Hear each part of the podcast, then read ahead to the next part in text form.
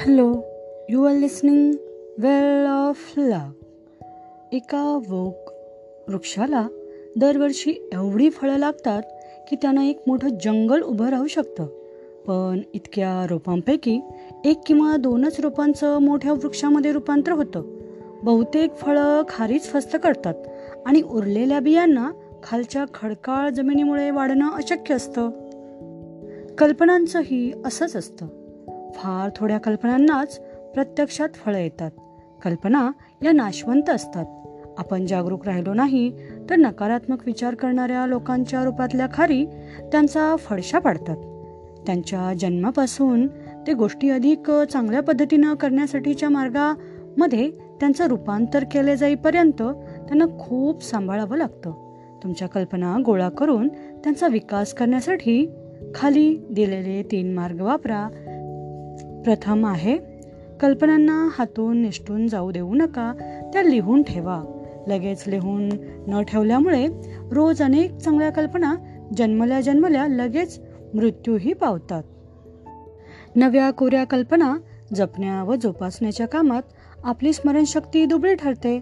स्वतःजवळ कायम एक छोटी वही किंवा कागद बाळगा. कल्पना सुचल्याबरोबर लगेच ती नोंदवून ठेवा. चांगली कल्पना मनात कुठल्याही क्षणी आणि कुठल्याही ठिकाणी उमटू शकते. हे सुपीक सृजनशील मन असलेले लोक जाणून असतात. कल्पनांना हातून निष्ठून जाऊ देऊ नका.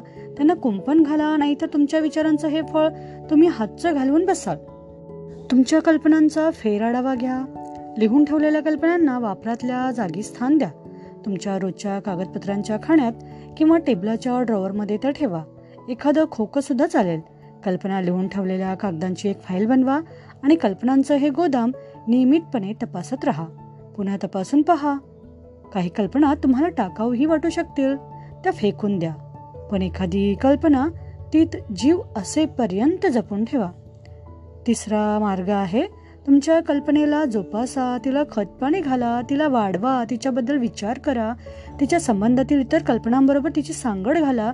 तुमच्या कल्पनेशी कुठल्याही प्रकारे सुसंगत असणारं काहीही वाचा.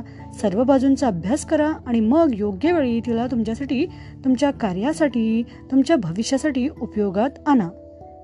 हे मी तुम्हाला सांगत आहे ज्या पुस्तकातून त्या पुस्तकाचं नाव आहे the magic of thinking big by David Joseph shot याचा अनुवाद केलेला आहे प्रशांत तळणीकर सर यांनी थँक्यू